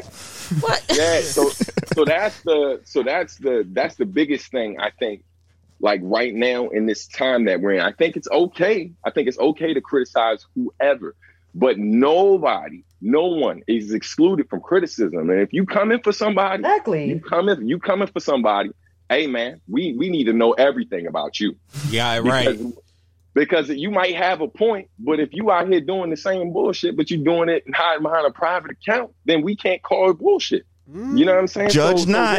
yeah, you don't you don't get to make a point for the sake of making a point without being scrutinized scrutinized as well. Like you know, Exactly. that's not that's not how real relationships work. You know what I mean? Like your wife try to call you on some shit, but then she she been slipping on the same shit all week. You know, be like, hey, but you ain't blah blah blah blah blah, and she's like, damn, you right. It works Hopefully both ways. Judgment works both ways. It, that, that's Yeah, that's no, how it for real. goes. That's how it Yeah, goes. we we all got room for improvement. you know, Everybody. Like I told, Everybody. I like I, I think we the past couple episodes we we th- we've literally put the word out there accountability because uh, Mhm. and I won't I won't throw I won't throw the gentleman under the bus. It's but okay. when you got not you. Oh, sorry. But we were talking about when Nori got like on uh, Drink Champs. He got drunk Mhm. and he used the word flunkies. right? Bruh. That offended Talking me. about- Listen. talking about the wrong crew of people, Right. words like that. Right. They like, ain't nothing to fuck I, with. like, I literally Them consequences are real. Listen, them I- consequences are real. Listen, I, I I love Nori. I do. I sat there like Nori. Why are we doing this on a Monday, sir? Why are we doing this on a Monday? I didn't open up Twitter to see this because Hip Hop DX had the article, and I said what, and I had to read that twice. So then I clicked on Yikes. it, and then when people would say, "Yeah, y'all should get drunk on your podcast," no, no, that that that because of the no. Look, You I see got that? a job that I love that y'all know about. That if I will, I will burn this to the f to keep that job. Listen, right? Listen, I'm I'm one of those people that I'm like, don't say it if you're not willing to back it up. Rob, And don't, oh What- gosh, what? we ain't throwing shots. Oh no! Oh no! But, oh no! I always no. Excuse me. I always cash Oh, my my checks. Okay, gosh. every single one. And if it bounces, then I own up to it and say, "Look, Hey, my hey, bad. we- I went too far." Uh, I all right. apologize. I was wrong. I and just to let you know, know substantial is definitely a Capricorn with some type of Mercury moon or rising, probably Gemini Is she or Okay. right? Libra. I, I, I am a Capricorn, so listen. Hey. How you got Hard this? Workers. she got this like what's this like three for three, four for four? Yeah. man? Gosh, yeah, she, Zodiac master. Four for- yeah. Yeah.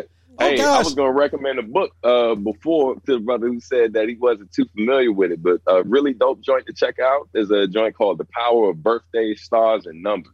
Yeah. Um, Okay. and and, and it literally what it doesn't just do it doesn't just generalize based on um your sign it Mhm. actually breaks down the specific day you were born on Mhm. and and it's crazy when people do that because dude when i met other people because i know there's like three people on my phone two people on my phone right now that we all share the same birthday Mhm. and it's crazy like you know like what that book says about us and what i know about these dudes and myself and i was just yeah it's frightening how on point that book is. Right. Yeah, is. yeah but the closer but I, you but get I to got, the day, yeah. but I got it because someone read me up and down. They met me. I, I presented at this thing that came up afterwards and was like, "Man, what's your birthday? Because you remind me of a particular actor I know." I said my birthday. He was like, "Man, look." He's like, "Look it up right now and check this uh, and tell me what that guy's birthday is." Right? Because he told me who the person was. And then when uh, when I looked it up, they had the same birthday as me, and I was just like, "That is scary. that is scary." and um, but it, it really goes in deep, like gives you a couple pages breaking down, like breaking down this, uh, the characteristics.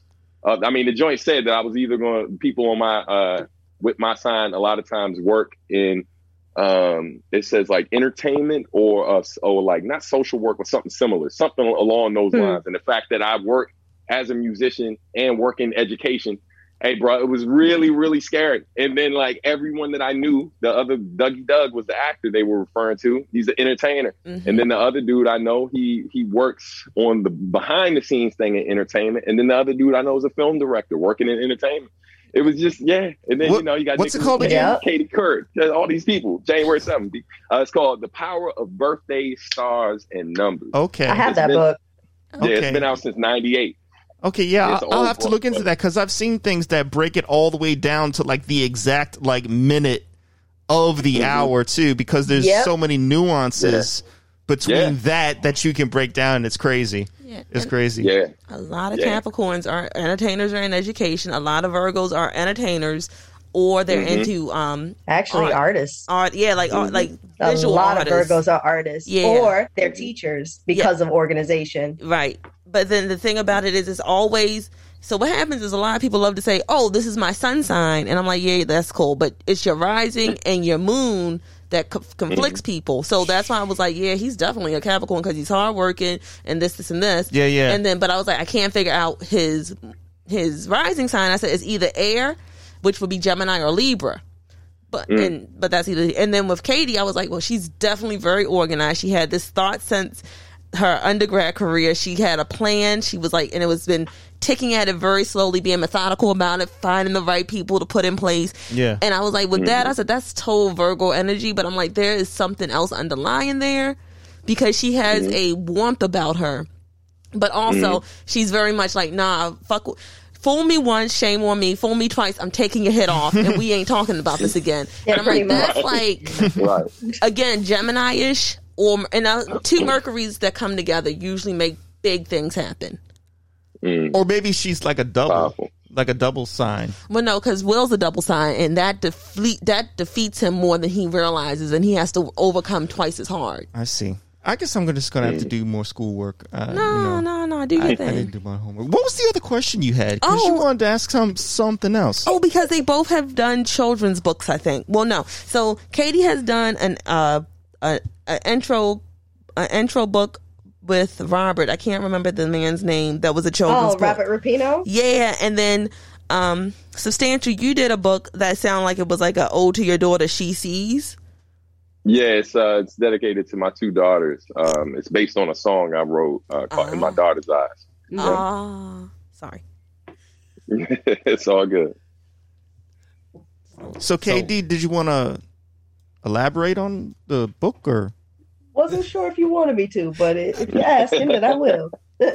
um, Robert Repino actually, they he sought me out. I don't know. I guess he saw my work at a convention and said that it would be perfect for his story. The D'Arc series is what he wrote, so it's like a, I think it's a four part series now, where he actually talks about uh, a world where there's a like a humanoid animal uprising. It's it's kind of like Animal Farm to the extreme. Oh, And, cool. Yeah, it's it's a very I like dystopian literature. Like m- most people are like fascinated by it, but like not for the reasons that that uh I am. I'm just fascinated with like different behaviors of people and when you throw animals into it, it just intrigues me even more. Don't ask why. i Always been like this since I was a kid. I don't know. But when he found me for that, I was really excited because it was like right up both of our alleys, like the type of the type of writing that he does and the type of artwork that I made. So I actually made promotional work for him. So there was a book cover and um, a poster for a contest that he put out to actually have someone's pet be a character in the next book that was coming out. That was a really That's fun dope. um yeah it was a really fun gig honestly and we still talk too i think he might be planning something else but yeah that that was that Let's see, KD. I, I got a question for you now. Um, and because I've never seen it, but it's, it's it's literally something I've been wanting to add on the queue. So, Hmm. are you a fan of Beastars at all? ah everyone asks me that you know i i like the whole idea of of Beastars challenging the concept of predator and prey Hmm. in in a society um i think b stars does better than zootopia Mhm. in trying Oh. to tell the narrative that it's trying to tell. Because Zootopia tried and failed miserably Mm. to put a um, an allegory for racism in there because they really couldn't talk about it Yeah. uh, for for reasons I can't say, Ah. court reasons. Hmm. Um, Hmm. yes, but um, Beastars is Beastars is really cool actually in in the way that it tackles like the um like just friendships between uh two different sides of society where they both feel like why is this even here? I like stories that question societal constructs. It's just like all right why why is this in place? Like we we all know that it keeps an order but is there a different way that you can keep the order? Where it's a little Mhm. bit more fair? Like what is fair? I i'm look I'm the type of person that went into undergrad college where everybody hated taking philosophy because it just asked you questions in circles, and I loved it. Oh my god, I loved philosophy. I thought philosophy, like they always was trying to get me to get introduction to logic. I'm like, but humans are illogical. Why are you trying to make me use a logic formula? And also, science is illogical, so this doesn't make no logical sense. But philosophy, I like digging deeper and actually asking those questions and understanding like different and thought not a lot of people do Yeah, because yeah. they would rather opt for the structure. You see what I mean? Yeah. Without a structure, there's no safety net for you to to bounce on and and say like, okay, this is solidified. I don't have to go deeper or think about this any further than I have to because there's the structure set in place. But when you have this type of mindset, then it's it's really it's a it, it's a lot. Mm. It's heavy. It's not for everybody, It's liberating. I had That's to me. but it is liberating. Yes. I had a teacher. I had to. I took a philosophy class, and when it came to when it came to quizzes, like in the tests, that wasn't happening. But on our final, what we had to do was sit down with the professor, and we had to have a conversation. To this day, I'm not exactly sure how the hell I passed this class, but I had to. He was just like, okay. He's like, so talk to me, and I was like, all right. So I came up with a scenario about a beach, and I was like, yeah, this dude. He's on the beach, and he was like, okay. He's like, so what is he doing on the beach? Well, you know, he's the only one there, and so we're hmm. going like back and forth, and he's really getting into this.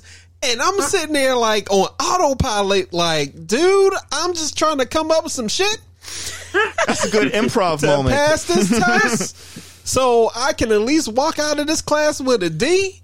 And I remember the whole entire time he's like, "This is this is enlightening," and he's like, "Yeah, you know what? You passed." And I'm like looking at him like, "The fuck just happened here?" like, and then I go home and I explain to my pops, and I was like, "So I was having this conversation, guy on the beach." He's like, "Why do I feel like you're about to tell me some bullshit?" I'm like, "Cause it is." It's not. but, then, but then the weird part about it, No, I but- thought about it yo, later. but see, Right, like, perspective, I was man, like, ho- perspective. right, I was like, that holy stuff fuck. Mess with you, Right, I was, right? I'm sitting there like the whole fuck. Wait, what if I was the dude on the beach and all I wanted to do was be out this class and just have my moments of peace? Whole fuck. It was like the weed hit without me smoking. Like, Yeah, that was an academic. that was a class freestyle, is what you did. I do that a lot through life. Yeah, yeah. It's like dude, when you want to be the person, like I'm the guy you put in the room. I don't know what the fuck's going on, but I'm gonna figure it out and make it up as I'm going. I had a similar test like that too for for my philosophy class, except we actually had to like come up with a scenario and write it down and then recite it.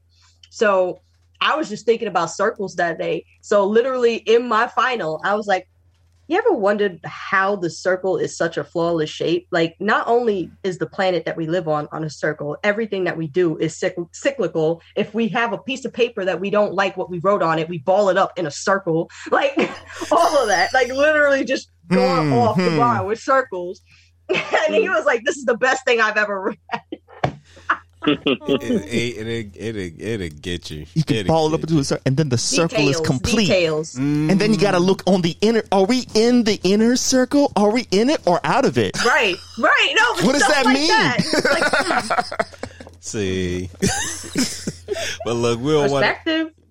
always, always we'll want to hold y'all up, but just wanted to thank you for coming through, talking with us about Animal Arithmetic. We're very excited about the the Kickstarter, and also um, once we start recording for real, like I, I got no problem going through the Rolodex for y'all if y'all don't have because.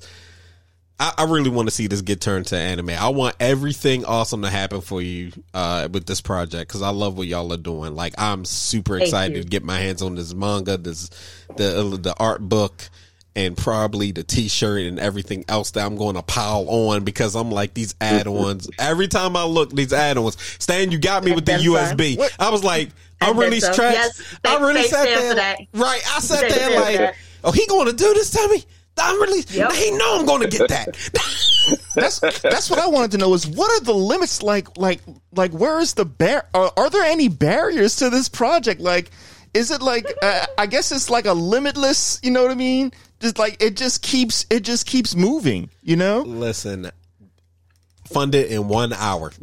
It's a it's a mess around and find out. Right, project. yeah. That's what yeah yeah It, it definitely it definitely is because listen, all right. So for folks that are hearing all this and this is the first time you're hearing about the Kickstarter, there's going to be a link in the description of this show, which is actually going to go up today. Because you know, when we let interviews, sometimes we save it for the end of the week. This is actually going up today. Sweet. Um, but there is a ton of add-ons. So listen, you uh, there's a small merch bundle. You got the Beast of Burden physical manga, which I had to have physical. I was like, there ain't no way in the world I'm not going to have a physical copy of this. That, that's crazy. Also the vinyl. Uh, not to mention, uh, look, uh, lanyards, t-shirts. There's so much that is getting unlocked. So definitely support this. It is a really awesome project from two very dope creators. Uh, and I, I believe is New York Comic Con on your schedule? Mm-hmm. Y- y'all have it on the schedule. So for those of folks that are hearing this and you're going to be in New York Comic Con, make sure you go ahead. Yep. Holla at Katie, holla up substantial, go to Yep. the panel. That's going to be from October. It's October 12th. It's uh, panel room B7. Is that what that is? I might be wrong. It's either B seven or B seventeen, but you, All right, B seventeen. You'll find me in the artist alley at B seventeen. So I'll be at New York Comic Con, and I'll be repping Animal Arithmetic. So if you want to find out more about it, definitely come through to the artist alley at New York Comic Con. I believe it starts on the seventh. Um, and for Anime NYC, that's November nineteenth. Both both Stan and I will be at Anime NYC, and we're we have we're still waiting on the like the time and the specific date for the animal arithmetic panel. But Stan and his wife Shell also have another panel at Anime NYC as well. So definitely look out for that. Yeah, Make man. sure you get Yeah, there early too. Once you find out, Yes. Listen, you heard this podcast, so you ain't got no excuse. no excuse. I want right. to know what Stan and his wife's panel is going to be about. If he doesn't mind talking about it, if he can talk about it. Oh about man, it. don't mind Please. at all. Cle- clearly, I don't mind talking. Um, Please. so my wife and I uh, have a business called Substantial Art and Music, uh, where we consult like uh, creative entrepreneurs, right? Like um, you know, both visual artists, musicians, and uh, small business owners. So the panel is basically going to just uh, talk about um, different forms of passive income for creatives. Uh, just letting them know what exists out there, different ways they can kind of apply it to their business. Try to give them some of the stuff will be things that, of course, uh, you know, they may have heard about before. Um, it'll just be a little bit more detail about that and other things that maybe they never considered, you know, um, because that's one of the easiest ways for the people who are looking to transition from, um, you know, working for someone else to working for themselves Mhm. uh, branching out and being able to set up various forms of passive income. Uh, and, you know, understanding that sometimes the, the focus will shift a bit where one will be like the leading thing potentially one year and then next year it could be something else. right. But you want to, pl- you want to plant all of these seeds early on and, um, and look forward to that harvest coming. You know what I mean? So, you know, we're just out here trying to, uh, you know, give people some game that we've been able to apply over the years and stuff. Because both my wife and I are um, creatives. My wife um, was a fashion design major at Graph. I'm at uh, Pratt Institute, and I was graphic design.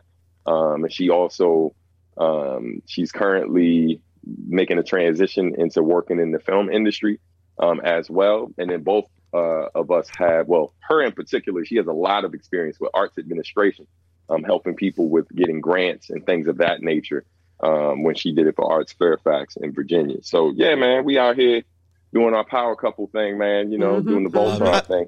I finally figured out something because I've been I've, I've been trying to really understand the project more and more, and I couldn't think of what to of what to make it similar to. But then I figured it out.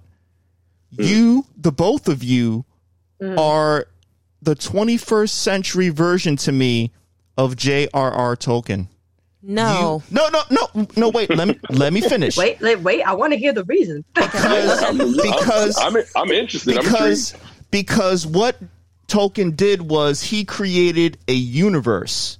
They are mm-hmm. creating a universe. It is it and and within that universe is a lot of like she said, it starts simple, but then it gets complex the more you read it because there's so Huh. there's so much there to explore and there's so many avenues it's stretched out and just like Lord of the Rings, there's other books, there's other music, there's no, you know what I mean, like you find it everywhere. It's its own conscious br- breathing thing, like an animal kind of.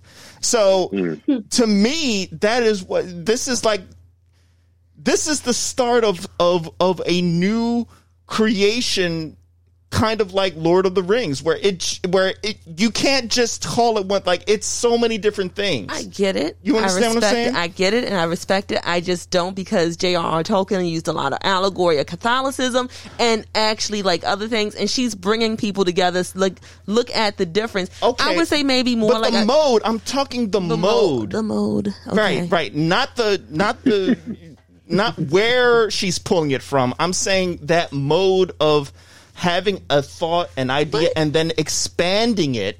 I I see what you're saying. I just don't like J.R.R. Tolkien. Okay, I'm a horrible. Okay, all right. Well, I hope I didn't. I hope I didn't offend you. You didn't. But- like- they- no, no, I'm basically what you said is that we're we're um two pioneers of a of a network. A whole network, Yeah. a living, breathing, different type of network, and in that Mhm. case, I can absolutely agree with you. What do you think, Yeah. Stan?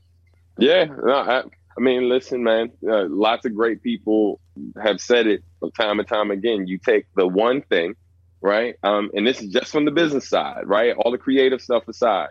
You take the one thing, and after you create it, you find seven different ways to expound on it, right? Like to, to Mhm. monetize it, to Yeah. do all of these different things. And so, and for every, it, I mean, like you know, we we have these powwows to talk about like what are some other things that we could add to this Kickstarter? What are some other things that we could do with this IP down the road? Right, like the possibilities are endless. right. And I Yeah. There's a lot like we don't necessarily have conversations that end with uh, we're not going to be able to do this. We it it ends basically a lot of times, or it gets you know it got it gets put on pause for a minute until we figure out how we can do it. But we Right. understand that everything we come up with is possible, and it's really just it's uh, putting the right strategy in Right, place. it's just a matter of how do we get there. Yeah. yeah, for sure. I'm, I'm so sure. excited. I am so this this has been this has been such a pleasure. Like hearing all that. Like I just love creativity as an artist myself, and it's like wow. It's like I just got hit with a drug. I'm sorry, you know. Listen, that and the, No, we appreciate it, man. the, anim- the anime fan in me and the music fan in me was just like all on board with this because I'm like, hold up, like what we doing? You need money? Okay, let's go. Like I'm I'm I'm funding this. Definitely That was funding the this. whole point when when um when we came up with this, we were putting it together. The whole point was to hit on all the different cylinders that we know, Yeah. like Yeah. just like all of them. So Yeah, like for sure. and then like something important that I really wanted uh, this project to be about was um, there was at one point where I actually had I was blessed to have a conversation with Steve Conte. Um, and if you know him, he's done some of the work, um, the some of the songs like "Call Me" from Cowboy Bebop Mm. Um, and he was talking to me um, while I was mentoring his son because his son wants to learn how to draw different types of anime styles as well. And while his son and I were practicing, he was in the background telling me like, "Oh, like asking me about the project." And he said, "You know, this is how Cowboy Bebop started. It didn't start right away off of the style, like the art style. It started off of the music. We built a whole Mhm. world off the music. A lot, and then he was like, a lot of successful projects. That's he's like one of the reasons why Watanabe is so good at what he does is because he starts with the music. So the music actually lays the groundwork for how the rest of the project is going to go, especially for Mhm. Watanabe's uh, ideas. And I'm a huge fan of Watanabe, his his writing and and his artistry. So I took that key and I was like, all right, if that's the case, then I didn't I couldn't have picked a better person to work on the music for this. Mm. Appreciate it. Yo. I'm telling you, this is this is beautiful. That's why I was like, I gotta I gotta support this. I have to support this. I'm so glad. I'm I'm so glad you introduced me to this because like I'm just I'm I'm I'm sorry. I'm just still it just excited. Like the more I hear, the more it's like I'm like a little kid that wants to get to dessert. like like this is the dessert. Like come on, let's get to the good stuff. But I gotta We wait. all are. No, no, no, no, no, no, no. Like I want to see like the anime series. Like I want to be able to binge. Yeah. you know, I want to. I want to binge watch Me the too. anime. Right. Listen, I'm over here patient because I put my money in. Just like I was, I was double checking. I was like, all right, when it's supposed to come out the account, okay, I'm gonna have that. That's that's, that's what's up. That's what's up. And then in the same breath, uh, just this week, uh, um, Right Stuf has shared that their studio is working on dub- dubbing Dirty Pair. So I'm like, anime is definitely just it's just getting my money. But this project right there, right here, this is the one that's near dear to the heart because I just want to see it happen. It's beautiful. And I can't wait until we're like have you back on the show to be like, yeah. So now we're talking about the Netflix series. yeah, yeah, Bam. yeah, Oh yeah. my That's going to happen. We're already Please producing manifest for. that energy. Please Oh, manifest that energy. We spoke it into I'm gonna do existence. it. Yeah, we, We just spoke received it. Listen, get that like like y'all was we was talking. You get that trailer going. A matter, matter of fact, just this just this alone because one of the biggest things, and just to kind of leave folks with everything, somebody's always watching. And that's the one mm-hmm. thing, just talking with y'all, just how things came about. Somebody's always watching the moves that you're making, and they're enjoying it, and they're watching it from a distance. And then when time and just everything seems to align, that's when folks just appear out the blue, like, "Hey, we see you doing this thing." Netflix is loving the Snatch Up uh, series right now, especially anything that they can say that is a Netflix original. Drives me nuts when I see Baki like they're like Netflix original. I'm like, oh, okay, but at the same, but at the same time, it's like, yeah, well, who else is bringing it to you? You know, um, right. so I look forward to seeing Animal Arithmetic become something that's on Netflix, Amazon. If you want to get in that bag, Bezos, because you, you want your show. Bezos I mean- wants his Bezos wants his his his show that is going to drive folks. And like, even though over the I've noticed over the past two years, Netflix, no, uh, Amazon has gotten a few things like on Prime Video. Um, they've got They some. have. They got some dope anime. I keep telling people to watch Vinland He- Saga. Everybody think has, I'm crazy. Um, um, what you call it? Amazon actually has one of my recent favorites um, from somebody who I call personally sensei. Like I know him, um, Hiroyuki Asada. He is he was in charge of like character redesign for the recent Dororo um, What? anime, and that's also on Amazon um, Prime Video. I just finished that like uh, a couple months ago too. Like I Yeah, literally, he's- that is dope. That they did very well with that revamp. yeah. Especially like when you see the um the original, like it just like the comparison, like what they've done with Mhm. it, it's insane, and the story is really good. It's Mhm. really good. So we just got to manifest that for y'all. Like I, I want to see big things happen. I've always been a fan of substantial. Your music man just every time you had an Appreciate it, album out you know i was i was getting my first album was sacrifice. And i still Mm. have that album with your autograph and the, the jacked man. up pen that i gave you to sign. Because i think i just borrowed somebody's pen and i was just like and you know That's to this day hysterical. i never I, I still forget to bring a mark or something when i go to shows. It's it's, it's nutty.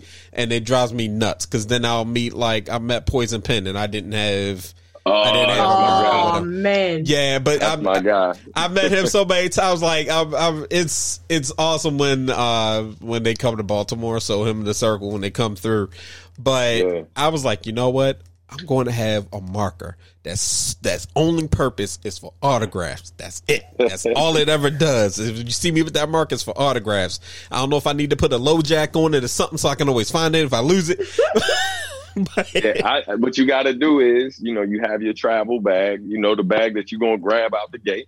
Like I keep my travel bag stocked with certain things at all time. You know what I mean? Facts. Like, you know, I got like certain chargers are already in there. Like they never come out of that bag unless I'm out and about. Uh, uh, you know, and the same thing with Sharpies. I keep like a certain You know amount of pens, all of that stuff. Our Yeah. artists don't got that problem, especially those that use ink, because I don't go anywhere without my ridiculous bag of Sharpies and Yeah, metallic man. ones too, because I like gold. Yeah. See, so so yeah, now we know. You got to be prepared. You got to be prepared. So now I can get that autograph on the art book. Be like, hey, I got a gold sharpie just in case. But you probably Right. already got one. Right. But uh, it This has been too much fun. Yeah, it has. I was Oh, looking man. at time like, Thank we y'all. want to hold them up. Thank but y'all. no, thank you, thank you, and we're going to make sure that we share the uh, the Kickstarter as well as y'all your prospective links in the description. Because folks, you can find tons of substantial music on whatever streaming platform. But if you listen, do a solid, just go purchase from them directly. Because I'm a huge fan mm-hmm. of that. I like people. Mm-hmm. People looked at me crazy when I said no. I went right to Apple Music and I bought like oh, an Oh, album, right. and they'd be Direct. like, you still buying music? I'm like, yes, I'm still buying music because part of me like would sit there and think, what happens? You wake up one day and all these services kaput. I'll be damned if I Right. can't listen to my music. So I don't, I don't, Right. I don't take the risk. That's the same thing with the anime. Like, be like, you can just stream it on Crunchy. You're like, nah, I want physical copies. And it's good for the Yeah. environment because because the vinyls are green. Yeah. There you go. yeah, that vinyl. part. Yeah. Yeah. that and it's funny, man. Like a couple, uh, you know, one last thing to add with that. Um, Mhm. Most importantly, absolutely, it is green. It's better for the environment. How we're getting this manufactured, but then the also um, the other part of that is because this particular company isn't like really like popular yet. A lot of people don't even know that there's a green Nope. alternative for vinyl. So because of that, they have better turnaround times. A lot of these other companies, not only is it worse for the environment, but because now that vinyl sales are up over 400%, um, they are now, now overwhelmed. yeah, so now major major labels are now starting to press up vinyl at a higher rate than they were in the past, which is now holding up like even the indie releases. So, for example, Marcus D Yep. just posted about this the other day. Like he had Mhm. just gave everybody the release date, but now he got to push it back because the company has hit him back like multiple times, telling him that it's going to take longer. So, in some cases, based on what he's told me, based on what A1 has told me, some people are waiting like six, seven months to Mm. get their orders back. You know what I mean? So really in this backlog. company, yeah, and so this company, because a lot of people are not using the green alternative to do it, this company is able to turn it around in two um in two months. You know what I mean? Okay. So like for for you know, I mean, so that man, like we're we're doing something most importantly good for the planet, but we're able to uh, you know turn it around a bit quicker as well. Which I mean, look, when you got people spending this much money on something, uh, not only do you want quality, but you want it, you know, expeditiously. Yeah. You That know is so cool. saying? That is so cool. People's like, "Where's my stuff?" Oh gosh, Yeah, yeah, man. because people people freaking lose it. You know. Trust Oh. me, I deal with it all the time, All as, the a, as a merchandise artist as All well. Especially Mm. when um when um what you call it, I sell a lot of things that take a very long time to be manufactured. So like right right off the bat, I let people know you might not see this within three months. Know what you're getting yourself into. Like just Yeah. letting them know the real. Like you better be patient. Right. I What- mean, look, I got something from a Kickstarter campaign that I supported in 2015. I literally only got it two months ago.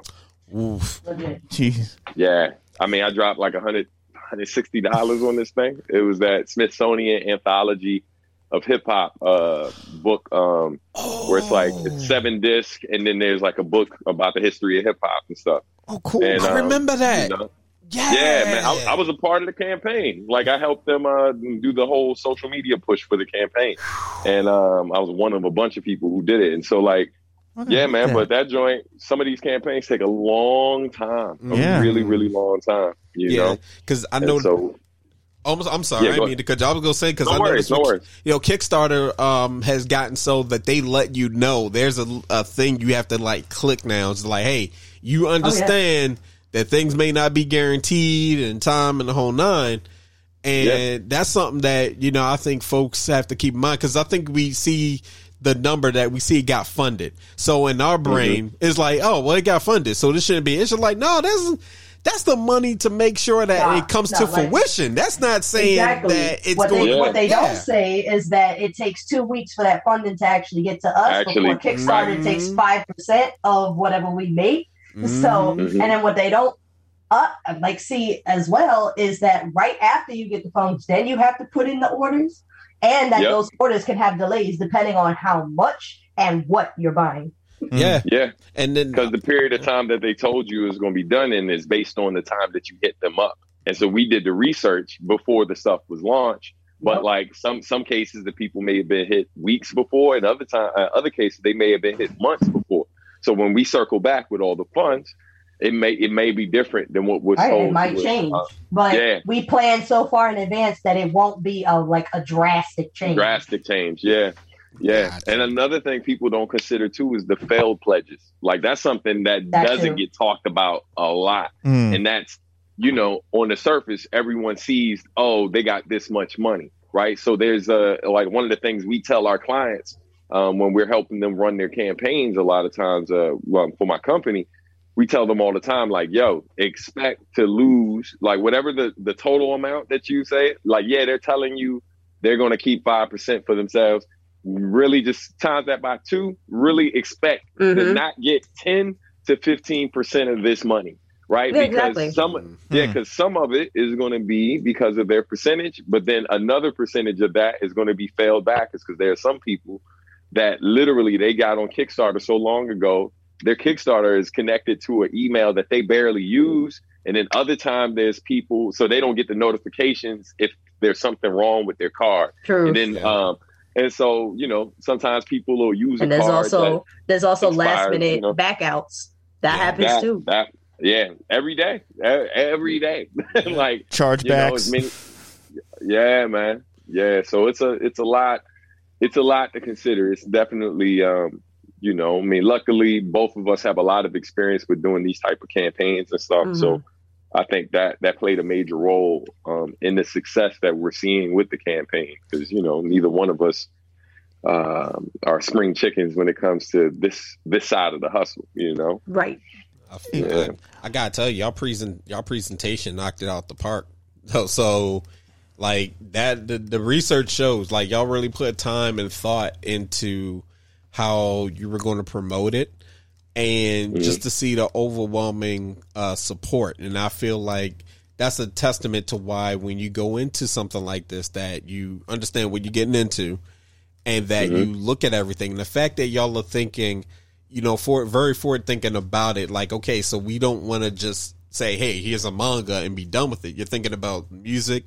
You're thinking about, okay, this becomes, you know, big. What can we do? How can we market this? Like, Mhm. you know, this could this is something that I could see a live event happening. I I, I, I Oh, like yeah. I can I can I can feel it. Like sooner or later, there's going to be a themed event, and I'm going to be Bro. buying tickets for. Like, Yeah, like, it's infinite, man. Why- it's why do you- infinite. why do you think IQ is a part of it? listen, You listen. I I saw the name, so let's run the, let's run through this real quick. Because listen, I was Out, like, out the gate. I mean, you know how many rappers I know. Man, I, mean, yes. I could have asked anyone to do it, but again, the the the conversation we had, like, who are the people that we can bring in where not only will we get quality music, but they're going to help like do these other things. Because IQ, besides being a dope rapper, he's a great pr- uh, event promoter, and then he's very Mhm. tapped in into this whole anime slash manga world. Like, not only does He is.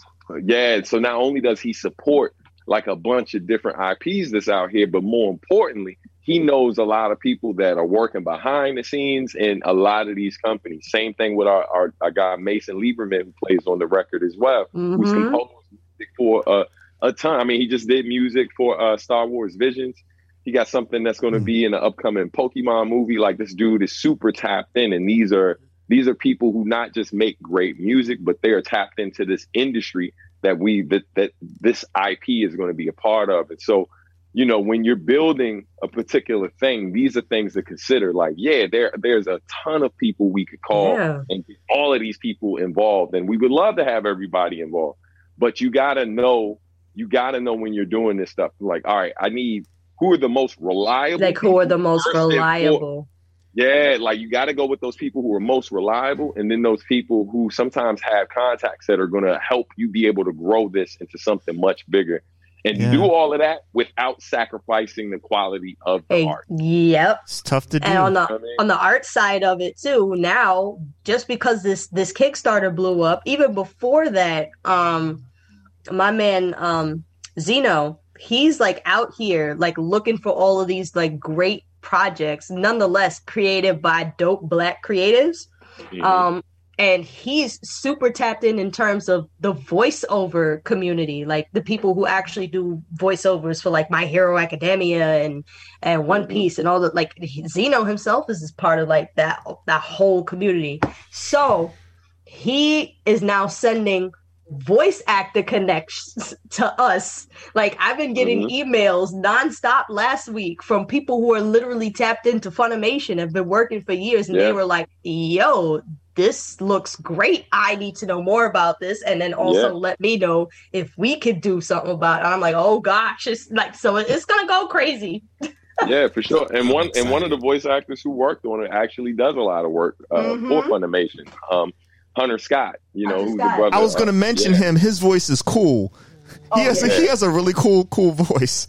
Oh, yeah, man. Oh yeah, man. Wait, wait when you hear watch when you hear the album and then uh like Yeah. you know, and when these different voices come in and how they're used in certain and look, Katie, I I got a little treat for you. That's something that like that hasn't happened yet, but um Oh. but I just talked to my DJ who was on the West Coast for a minute, but now he's back out here.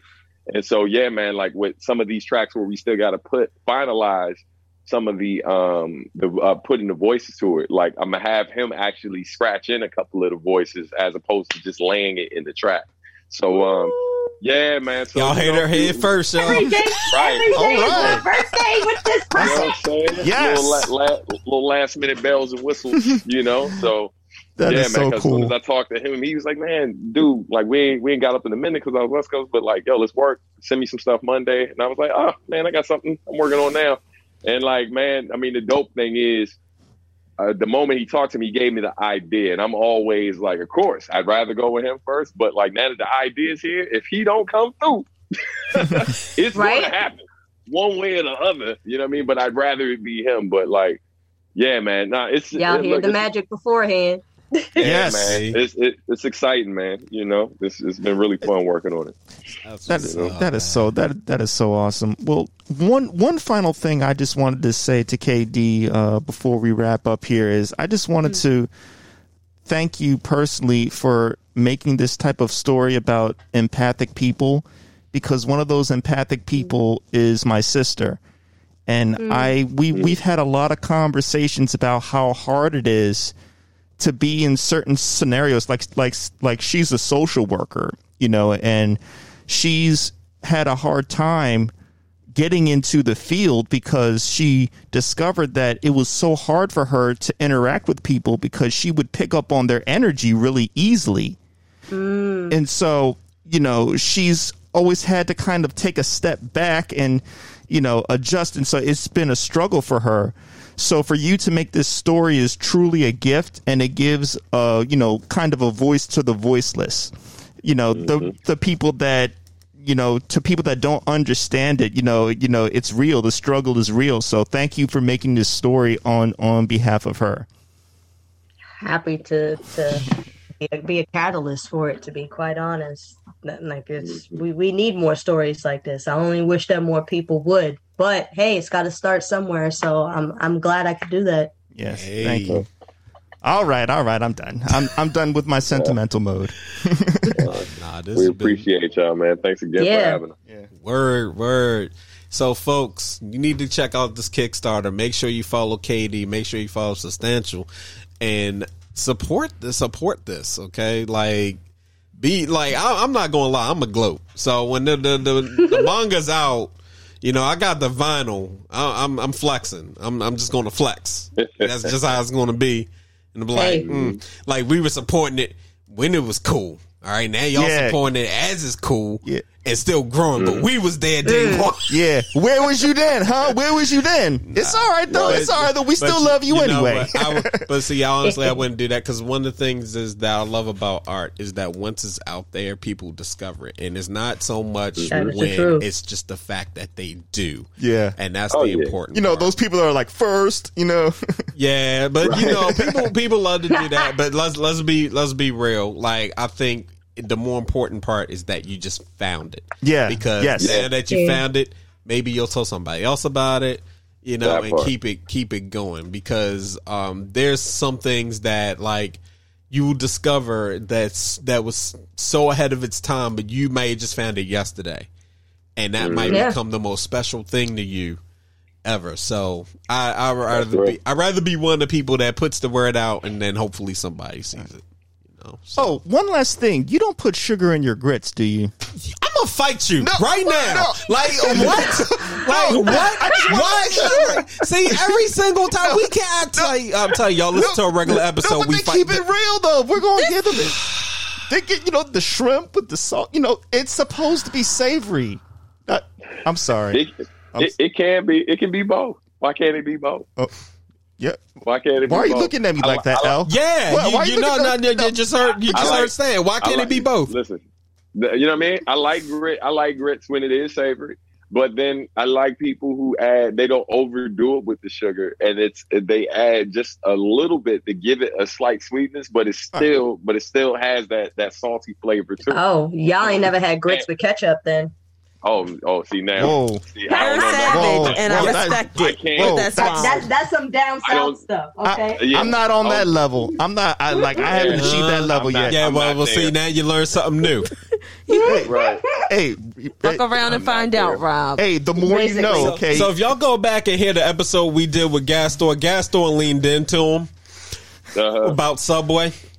I'm not going Oh, to tell the story. Yeah, y'all should just Subway is the devil. bad.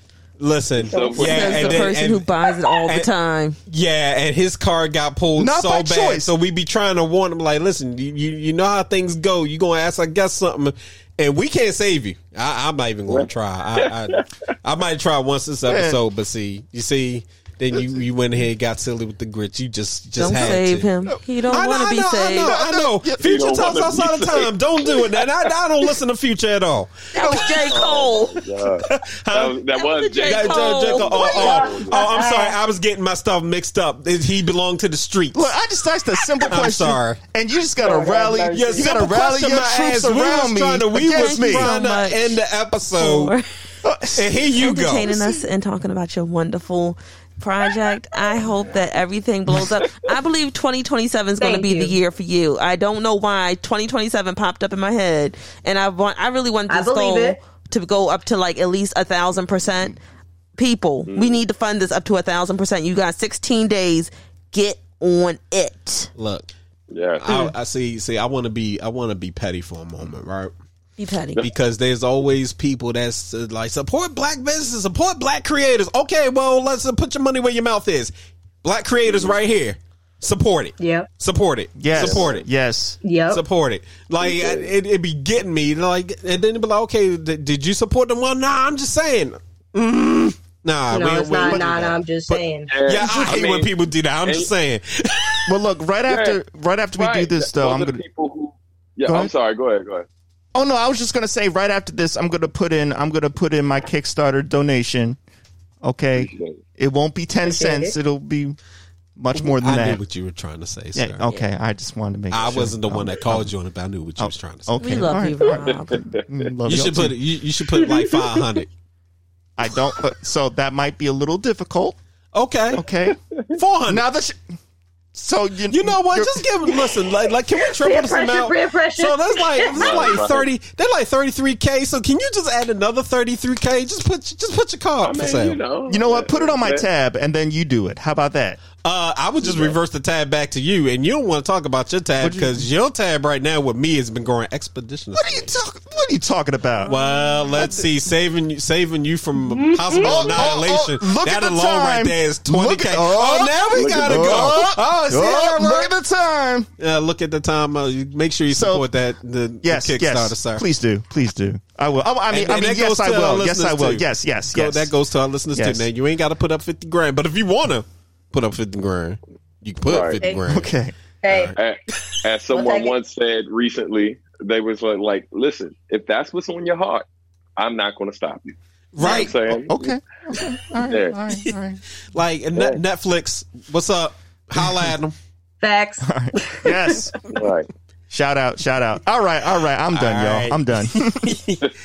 All right. Thank you for listening to another episode of Three Angry Black People. Make sure you check the description for all those wonderful links. Make sure you following, you're subscribing. You know what to do. We tell you this all the time, but make sure you definitely hit this Kickstarter up and you go ahead and support KD and Substantial because if not, I fight you. I mean, Right you now. should support this. right now. What we fighting? No, they need. No, no, they D need, no. Block. They need to support it right in the middle of the conversation we're having right now. They probably did. Actually, I wouldn't be surprised if a few have already done it. Yes. Just Put listen it to on- us talk. They'd be like, fine, we hear you. Put it on pause. Make your donation to come back. All right. They don't got to put it on pause. Just Or they can do it simultaneously, you know, Yeah. however you want. Okay. All right. All right. All right. It's been real, y'all. Thank y'all for tuning Yeah. in. Peace. Thanks for having us. Peace. Peace. Oh, anytime.